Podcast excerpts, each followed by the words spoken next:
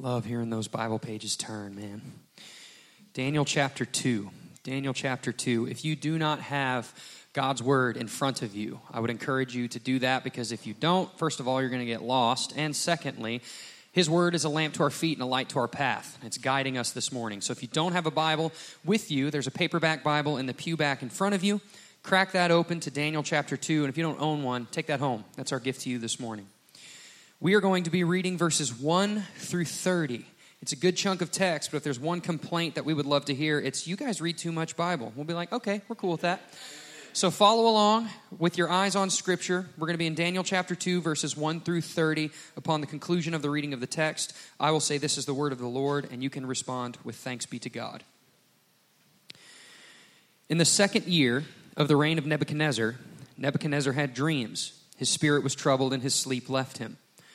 Then the king commanded that the magicians, the enchanters, the sorcerers, and the Chaldeans be summoned to tell the king his dreams.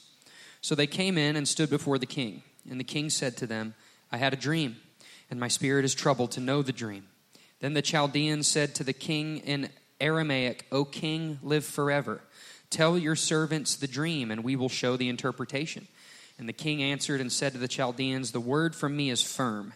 If you do not make known to me the dream and its interpretation, you shall be torn limb from limb, and your houses shall be laid in ruins. But if you show the dream and its interpretation, you shall receive from me gifts and rewards and great honor. Therefore, show me the dream and its interpretation. They answered a second time and said, Let the king tell his servants the dream, and we will show its interpretation. The king answered and said, I know with certainty that you are trying to gain time, because you see that the word from me is firm. If you do not make the dream known to me, there is but one sentence for you. You have agreed to speak, lying and corrupt words before me till the times change. Therefore, tell me the dream, and I shall know that you can show me its interpretation. The Chaldeans answered the king and said, There is not a man on earth who can meet the king's demand, for no great and powerful king has asked such a thing of any magician or enchanter or Chaldean. The thing that the king asks is difficult, and no one can show it to the king except the gods whose dwelling is not with flesh. Because of this, the king was angry and very furious, and commanded that all the wise men of Babylon be destroyed. So the decree went out, and the wise men were about to be killed. And they sought Daniel and his companions to kill them. Then Daniel replied with prudence and discretion to Arioch, the captain of the king's guard, who had gone out to kill the wise man of Babylon. He declared to Arioch, the king's captain, Why is the decree of the king so urgent? Then Arioch made known the matter to Daniel. And Daniel went in and requested the king to appoint him a time that he might show the interpretation to the king. Then Daniel went to his house and made the matter known to Hananiah, Mishael, and Azariah, his companions, and told them to seek mercy from God of heaven concerning this mystery, so that Daniel and his companions might not be destroyed with the rest of the wise men of Babylon. Then the mystery was revealed to Daniel in a vision of the night. Then Daniel blessed the God of heaven, and Daniel answered and said, Blessed be the name of God forever and ever, to whom belong wisdom and might. He changes times and seasons. He removes kings and sets up kings. He gives wisdom to the wise and knowledge to those who have understanding. He reveals deep and hidden things. He knows what is in the darkness, and the light dwells with him. To you, O God of my fathers, I give thanks and praise, for you have given me wisdom and might, and have now made known to me what we asked of you, for you have made known to us the king's matter. Verse 24. Therefore, Daniel went into Arioch, whom the king had appointed to destroy the wise men of Babylon. He went and said thus to him Do not destroy the wise men of Babylon. Bring me in before the king, and I will show the king the interpretation. Then Arioch brought in Daniel before the king in haste and said thus to him I have found among the exiles from Judah a man who will make known to the king the interpretation. The king declared to Daniel, whose name was Belteshazzar, are you able to make known to me the dream that I have seen and its interpretation? Daniel answered the king and said, No wise men, enchanters, magicians, or astrologers can show to the king the mystery that the king has asked. But there is a God in heaven who reveals mysteries, and he has made known to King Nebuchadnezzar what will be in the latter days. Your dream and the vision of your head as you lay in bed are these. To you, O king, as you lay in bed, came thoughts of what would be after this, and he who reveals mysteries made known to you what is to be. Verse 30. But as for me, This mystery has been revealed to me, not because of any wisdom that I have more than all the living, but in order that the interpretation may be known to the king, and that you may know the thoughts of your mind. This is the word of the Lord. Well, good morning again, Westside. We are glad that you're here today and excited to be back into the book of Daniel. And before um, we do that, just want to share um, a little bit of an announcement with you of what we've got coming up. Last week, we left you in great suspense, and we said that we have a great announcement and wait till this week. And so, um, just a little bit of backstory to make this announcement make sense.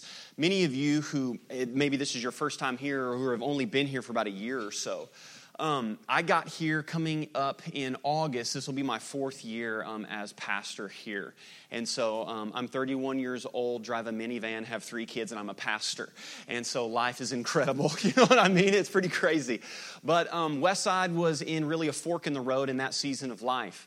And there were a faithful group of people here who had been praying and asking God, um, God, we want to do, we want to be um, expansive for your kingdom, we want, we want to have an effect. And um, so, me and my wife, we came here and we were here with a group of people. And over the years, um, for some reason, God has just been growing us. And I'll never forget the Sunday that I drove away and we had 10 kids in the nursery. 10. And I thought, oh my goodness, people are coming and people are giving us their babies and they're like entrusting us. And now, um, anywhere between two services, we're at multiple services now. And we'll have anywhere between the nursery and kids side, anywhere between 30 and 50 kids um, on a Sunday. And so the Lord has just been doing some really profound things. And it's almost, there's just really no answer for us to give other than Jesus is doing this. I mean, people are getting baptized, people are just serving, people are coming to know the Lord. It's just incredible. And our average attendance last year between two services was around 290. And so oftentimes people don't know how big we are as a church because you see this service. Well, there's an entire service that happens again at the 11 a.m. service filled with more people. And so, as of this year, um, our attendance is up 17, around 17%. And so, we average uh, close to about 350 people between both services. Last year at Easter time, our attendance shot up about 117%, and we were at 630 people between two services last Sunday. And if the fire marshal had been here, he would have said some things for sure. But um, luckily, he was not. And so, as a staff and as a board, we've really been praying about um, this year and this Easter. And there was a story actually last year. A couple um, invited a group of people to come and got a text message hey, you know, we're getting ready to pull into the parking lot. We're getting ready to come. And um, that couple was sort of looking around and waiting for their friends to come in. And finally, um, one, you know, the guy stepped out and made the phone call and said, hey, where are you at? And he said, bro, there's people parking in driveways, on lots, on the side of the road and stuff. There's no way there's any room, so, so we're just not going to come. And for me, that's just not okay. We're just, uh, we're not going to do that because we believe that the local church is God's plan for humanity. There's no plan B. The gospel is the hope of humanity, and the church is the lighthouse. So we've been praying, we've been fasting, and um, our board has been seeking God on behalf of this. And so we believe that God has led us into this next season, and particularly for this Easter that is coming up. And so, um, why don't you take a look at this video and, and we'll talk a little bit more. So it's getting close to springtime here in southeast Missouri. And if you know anything about this area, you know that it can bring in some pretty wicked storms. Well, just recently, one of those storms actually came through. I've got three small kids in our house, and when the storm was coming through, they started getting scared. And then we got the notification on our phone that a tornado watch was there. Then they started asking questions What if the tornado comes, Dad? What if it blows all my toys away? What if it blows our swing set away? So, as my kids were asking that question, Dad, what if, what if? I realized through their innocence that I actually live my life based around that question, what if?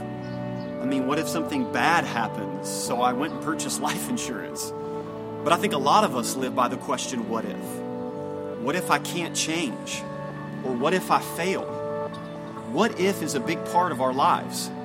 And as we're getting close to Easter, what if the message of Easter is actually true? What if a man rose from the dead? What if Jesus really is God? What if you can really change? What if a group of people got together over 50 years ago who believed that message and answered the question of what if? What if Jesus was really God? And that group of people formed a church, and that church became known as Westside Church of God. And what if Westside has grown to multiple services and well over 300 people? And what if this Easter, April 1st, 2018, we celebrated and answered the question, What if? in the largest venue that Poplar Bluff has to offer. So we want to invite you Sunday, April 1st at 10 a.m. at the Black River Coliseum to join us as we answer the question, What if? What if the Easter story is true? What if I can really change? What if thousands of people and families from southeast Missouri gathered under one roof to ultimately answer that question, What if? So join us Sunday, April 1st at 10 a.m. as Westside Church of God hosts a celebration of an Easter service at the Black River Coliseum.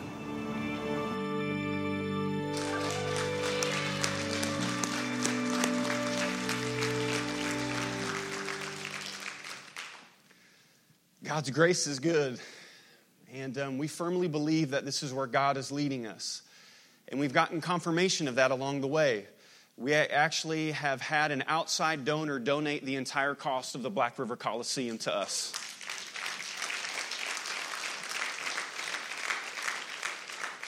And so this Easter, we're going to be what they call half house in the um, Coliseum, which is where the stage will be in the middle of the room. We'll be projected at one end um, of the Coliseum, which seats about 1,200 people. And so our projected attendance this year, um, based off of last year's attendance, is around 740.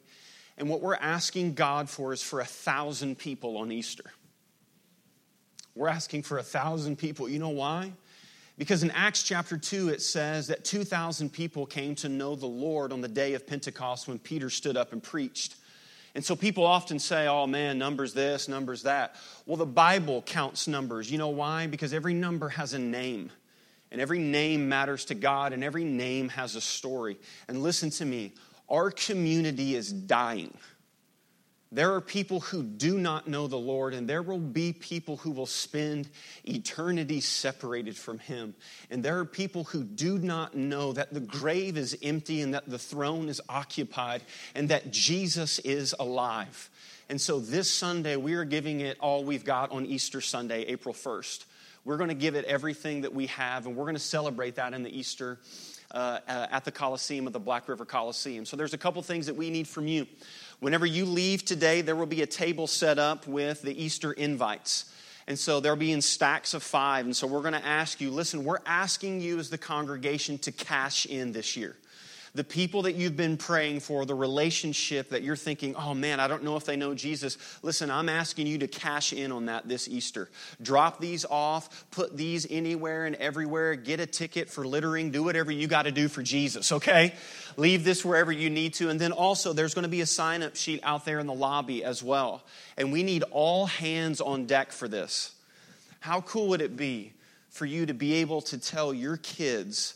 That you served and that you were part of an event that literally changed people's lives. And listen, I'm so crazy to think that I think that this event could change the face of Poplar Bluff. I think that I think that God is doing something that at the end of the day all we can say is, I don't know, man, it's just Jesus. It's just all about Jesus. So we're excited about this. Everything's going to go live this week. Banners are going to be set up. We're going to be on radio. We're going to be doing all types of things. And at the end of the day, here's the point the point is not West Side. The point is not Jason. The point is not Tyler. The point is not any of that. The point is it's all about Jesus. That's what it's about, and that's what our goal is. So, would you join me right now? I just want to pray and I want to ask God for this event, okay? So, Heavenly Father, we come before you and we're so thankful for vision. We're so thankful for momentum and movement. And God, it just makes sense, even in light of the text today, to know what you're doing in and through the people and life of Westside. And it's because there is a God in heaven who reveals mysteries, that there is a God in heaven who is doing things.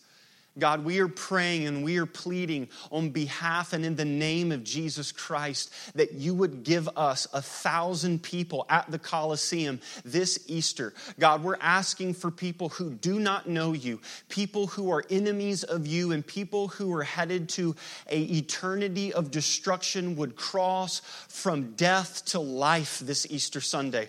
God, we are praying for families to be put back together. God, we are praying for addictions to be broken broken. And we are praying for hard hearts to be softened in the name of Jesus Christ. And we pray that this stone that is thrown into the pond of eternity would echo and ripple and lives would be changed. God, equip us with strong hands to labor for this. Just as Nehemiah said, the Lord will build this wall, and then they grabbed a brick and a trowel and they got to work. May we pray in faith that you will give us a thousand people, and then we leave this place and we get to work because the grave is empty and the throne is occupied. And we pray this all in the mighty and the precious name of Jesus Christ. Amen. Amen. Well, what a way to start a message, right? It's all downhill from here now. You know what I mean? But it goes along with what we're looking at absolutely in our series of Daniel. Because what we're looking at is a group of people who are living in a culture, and there are people who love God, but they're living in a culture who hates God. And Daniel chapter 2 is really about this idea of compare and contrast. As it was being read to you, you had King Nebuchadnezzar who is choosing to deal with what God was doing in his life a certain way. And then you had Daniel who was dealing with what God was doing in his life a certain way as well. And really, when you look at it, it's this compare and contrast of which character are you? And it's really this idea of foolishness and wisdom. How are you going to handle a certain thing? And as I understood this idea of a dream when I was reading the text, there were two things that popped into my mind. The first one was Aerosmith's Dream, you know, Dream on. You know, that was definitely in my mind as well.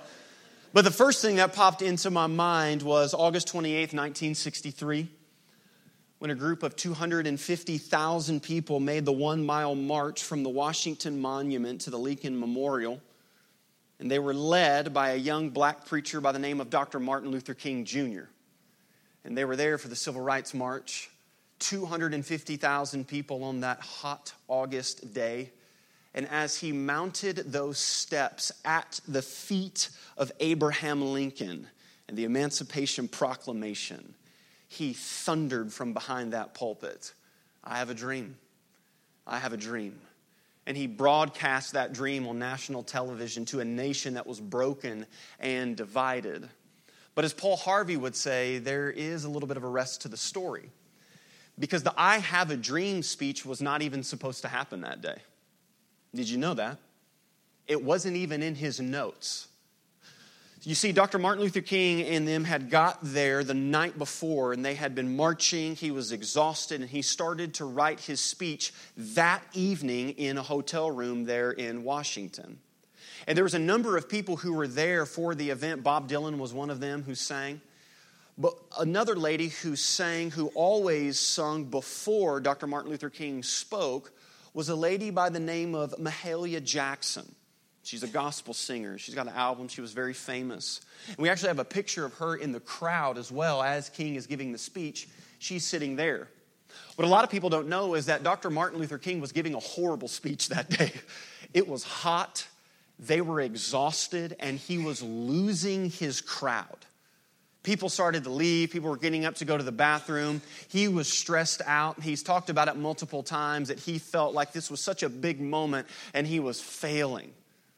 And Mahalia Jackson was seeing the audience and knew what was taking place, and she saw Dr. King sweating, losing his crown.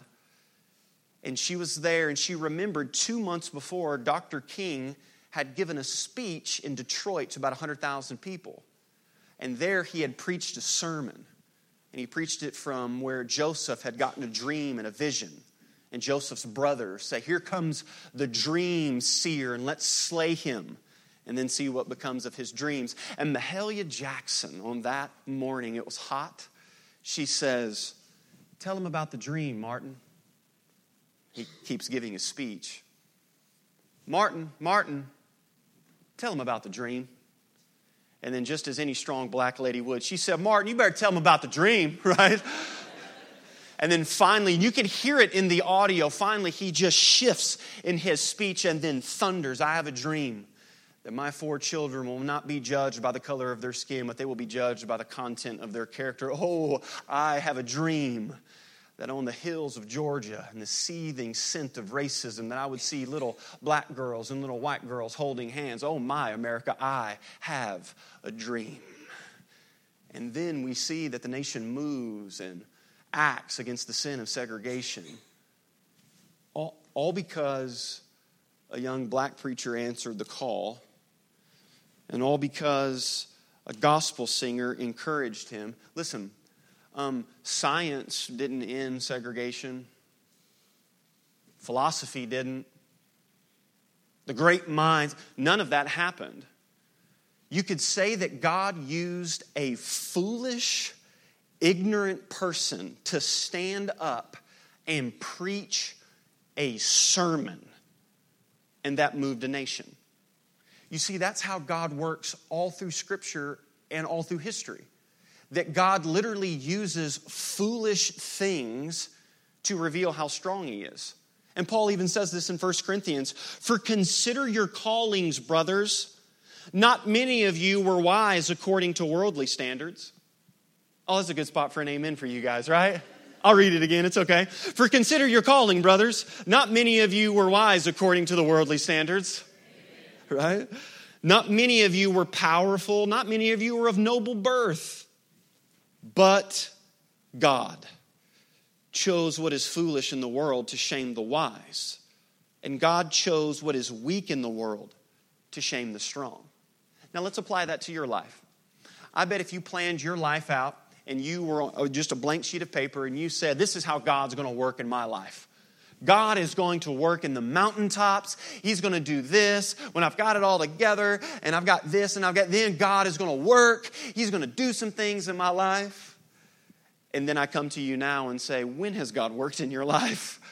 And how has He? And you would say, In the most foolish of times through the most foolish circumstances. I would have never have imagined that because this person said this and made this phone call, or because me and my family moved here and did this, or because me and my wife stepped out in faith and we did, it seemed so foolish at the time.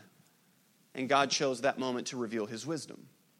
You see, that's what Daniel is writing to us in Daniel chapter 2. He's showing Babylon, wise and powerful Babylon. Imagine our culture, 2018, smartphones, even though we do some pretty dumb stuff with a smartphone. But all of this technology, all of everything, and God looks at his people and says, No, no, no, no, no. I'm not going to use that way.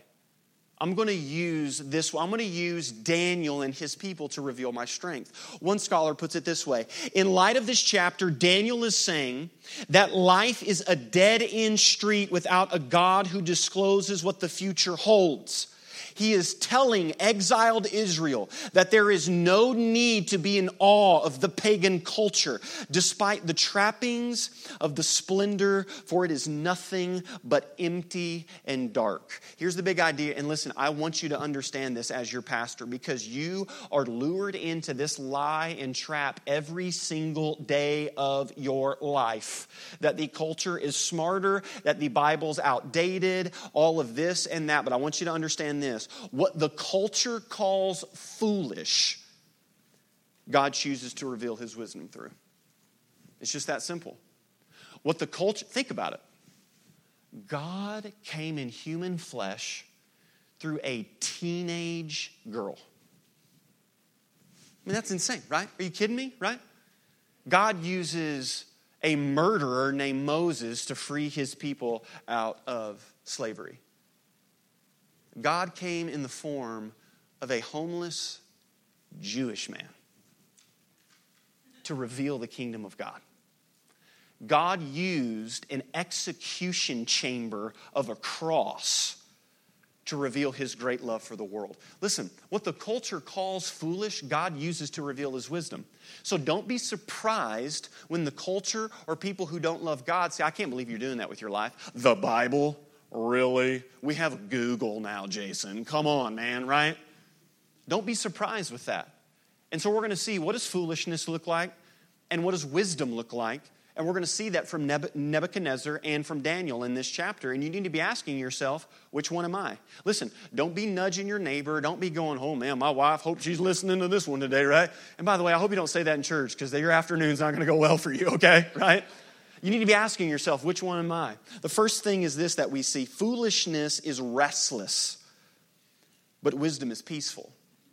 Do you see it there in the first verse? In the second year of the reign of King Nebuchadnezzar, Nebuchadnezzar had dreams, and his spirit was troubled, and his sleep left him.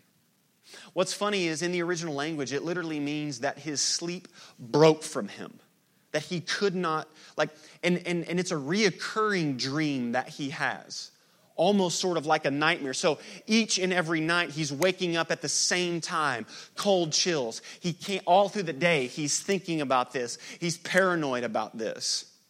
But what's interesting is what the writer shows you. In the year of the reign of Nebuchadnezzar, he was troubled and he couldn't even get a good night's sleep. Now, I can't stress to you how successful King Nebuchadnezzar is. He's of the most successful empire. He's the wealthiest man on the planet as of right now. He literally has everything in the world that someone could desire. Everything and then some. But the dude can't even sleep through the night. And I'm reminded that when we turn on the news and we see this celebrity does that, and we see this person does this, and everybody that we would think who has it all together and everything that we desire to family, money, all of these things. And in reality, deep down inside, their heart is broken and their mind is troubled apart from God. There's a pop artist by the name of Pink. She has a song um, entitled Sober, which was released in 2008. It won her a Grammy. But there's a line in the song that I love, and it says, I don't want to be the girl who has to break the silence. The quiet scares me because it screams the truth. The quiet scares me because it screams the truth. You understand that's why people can't go to bed sober, right? Because you can't lay in that bed and put your head on that pillow and let your mind swirl and wonder about everything. I think oftentimes that's why technology is such an addiction to us because it just numbs our mind and we don't have to think about anything because there is a deep restlessness inside of us because we keep coming to the culture and to the world to satisfy us. And here's something you need to understand the world always overpromises and always underdelivers. That's what sin is. Constantly. That's why the affair happens. That's why we steal from the job. That's why we do this, because we are promised something, and it's an over promise, but it always under delivers. And listen, the grass is never greener on the other side. The grass is greener where you water it. So get to work, okay? So we see that foolishness is restless because it's always doing everything and it's constantly looking at everything. But now look at verse 14. This is incredible. Actually, jump up to verse 13. So the decree went out, and the wise men were about to be killed. And they sought Daniel and his companions to kill them. Verse 14. Then Daniel replied with prudence and discretion to Arioch, which was basically his executioner. What? Come again, right? Dead man walking. This is your executioner who knocks on the door. The decree has gone out. All of these guys are dying. The king is paranoid. He's losing his mind. He's restless. He's foolish. And Daniel replies with prudence and discretion. How? How in the world could you do that? Because Daniel realizes something that King Nebuchadnezzar does not. King Nebuchadnezzar's kingdom is built on him, And Daniel rests in the fact that it's not about him. What the king desires, the slave possesses. How profound is that? What the king literally desires, one of his own slaves possesses. And the culture would say that's absolutely foolish. That doesn't make any sense at all. That this guy who has everything should have everything. But in reality, Augustine, one of the early church fathers, says, Our heart is restless until it finds rest in thee. Where have you been seeking your joy from in your life? I think oftentimes we, are so, we so believe the lie of King Nebuchadnezzar. And then we look at Daniel, literally, his life is on the line, and he's peaceful. The second thing that we see is this foolishness is helpless, but wisdom is prayerful. Do you see there in verse 10? So he gathers everybody, and, and I'll try to break this down in, in, in, modern day terms. So, so he brings sorcerers, magicians, Harry Potter, Snow White and the Seven Dwarves. He brings all of those guys around, okay? Because back then, you got to understand, kings were almost viewed as deities. So the fact that he had a dream was not uncommon. And literally, what he is gathering around him is what we would consider modern day technology. So he calls up Elon Musk. He calls up all of his friends and everybody, and he's like, Yo, I need the best technology. I need the best doctors. I need the best everyone. And then verse 10 is their response. The Chaldeans answered the king and said, There is not a man on earth who can meet the king's demand. For no great and powerful king has asked such a thing of any magician or enchanter in all of the world. Isn't it like, isn't it funny earlier in the verse 2? The king's like, hey, I had a dream. Tell me what the dream is. And the magicians, like I think of those people like the infomercial people, right? Like call, and then you know, and then they're like, all we need is your social security number, your birth date, and your address. And then and then people are like, ah, they knew everything about me. I could not believe it, right? And that's what these guys are doing. They say, well, why don't you tell us the dream, and then we'll tell you what it means. And King Nebuchadnezzar is like, eh. If you're good, you can tell me what the dream was. And they're like, uh. but what I love is verse 12. Because of this, the king was angry and furious. Very strong language in the original. He's literally irate. Why? Because listen, don't miss this. Look at what the writer's telling us. He has an eternal longing. God's doing something in his life, he's working supernaturally, but he can't find rest. So King Nebuchadnezzar puts his satisfaction and hope in people. Oh, you see, the Bible's really outdated. It's not really relevant to us today at all in any way, shape, or form. What I love, Jonathan Edwards says this one of the great evils of idolatry is that if we idolize, we must also demonize. You see, he puts all of his hope in people, and then when people can't fill his hope, verse 12, because of this, the king was angry and furious. Sound familiar? Oh, I'm so excited. We're, we're going to be dating. We're about to be married. And it's just, I mean, it's just like The Bachelor, and it's just like Nicholas Sparks, and it's going to be great, and it's going to be awesome. And then I'm going to come to you three years later when you're picking dirty underwear up off the floor and ask you how that's going for you, okay?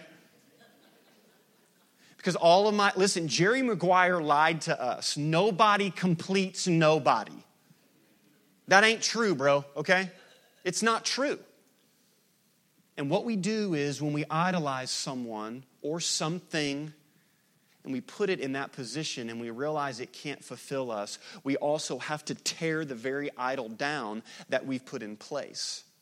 Nebuchadnezzar goes to his people he goes to the culture, he looks to the world to interpret what God is doing in his life and to satisfy his longings. Now, I have a question.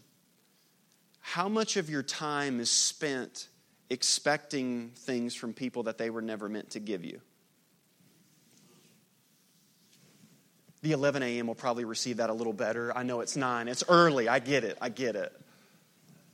This is a daily reminder. Listen, parents, parents, your kids will never complete you.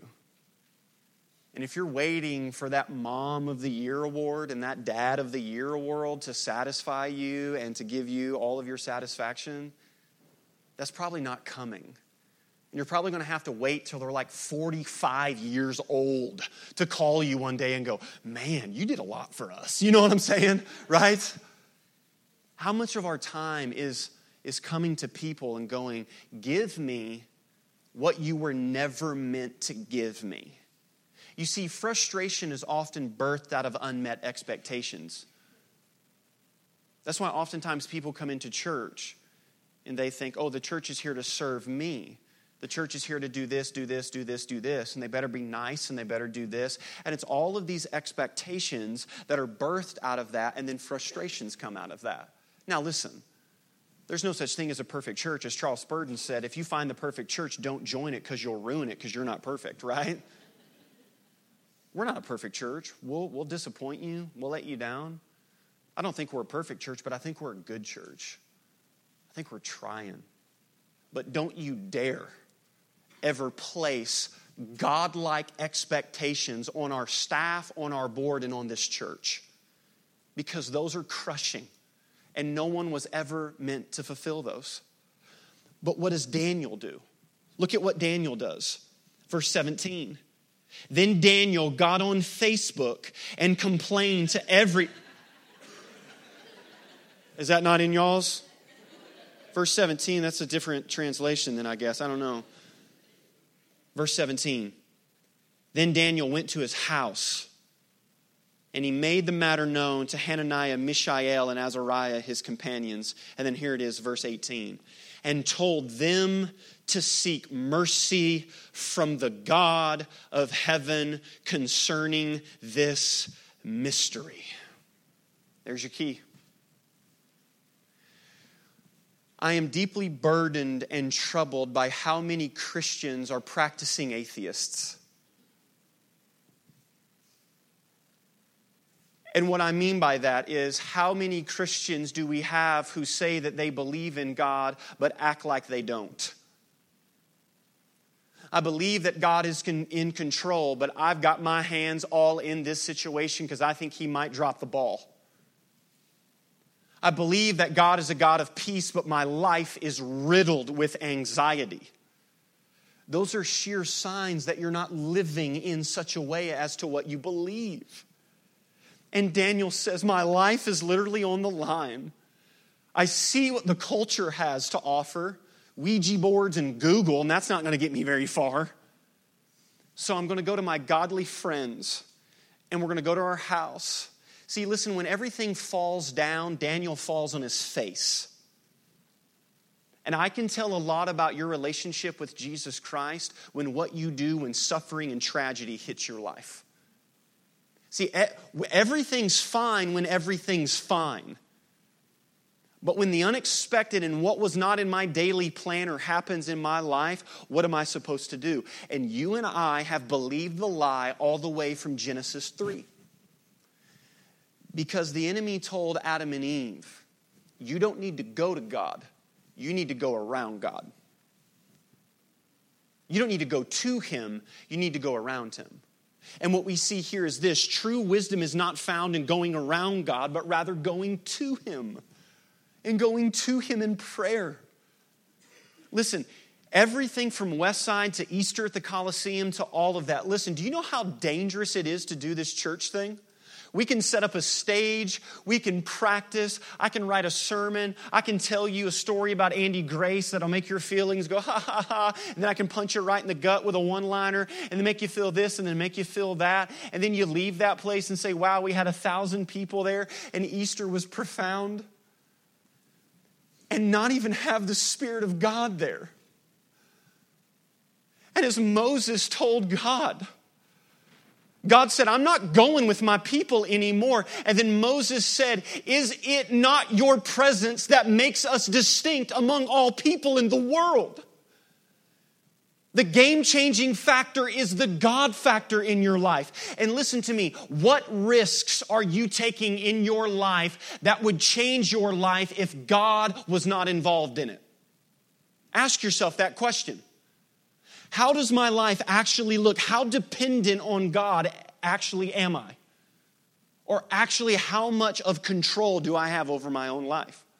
You see, Daniel is in such a place where he prays and says, Listen, if you don't come through, if you don't come through, literally my head is on the chopping block. And I don't know about you, but there's something in my bones that desires to live that way. I want to live in such a way that God, if you don't come through, then this is a failure. And if you do come through, then everybody knows that was God. That was simply God. Because look at what happens. They pray, and God reveals this to Daniel. Look at what Daniel says Blessed be the name of God forever and ever, to whom belong wisdom and might.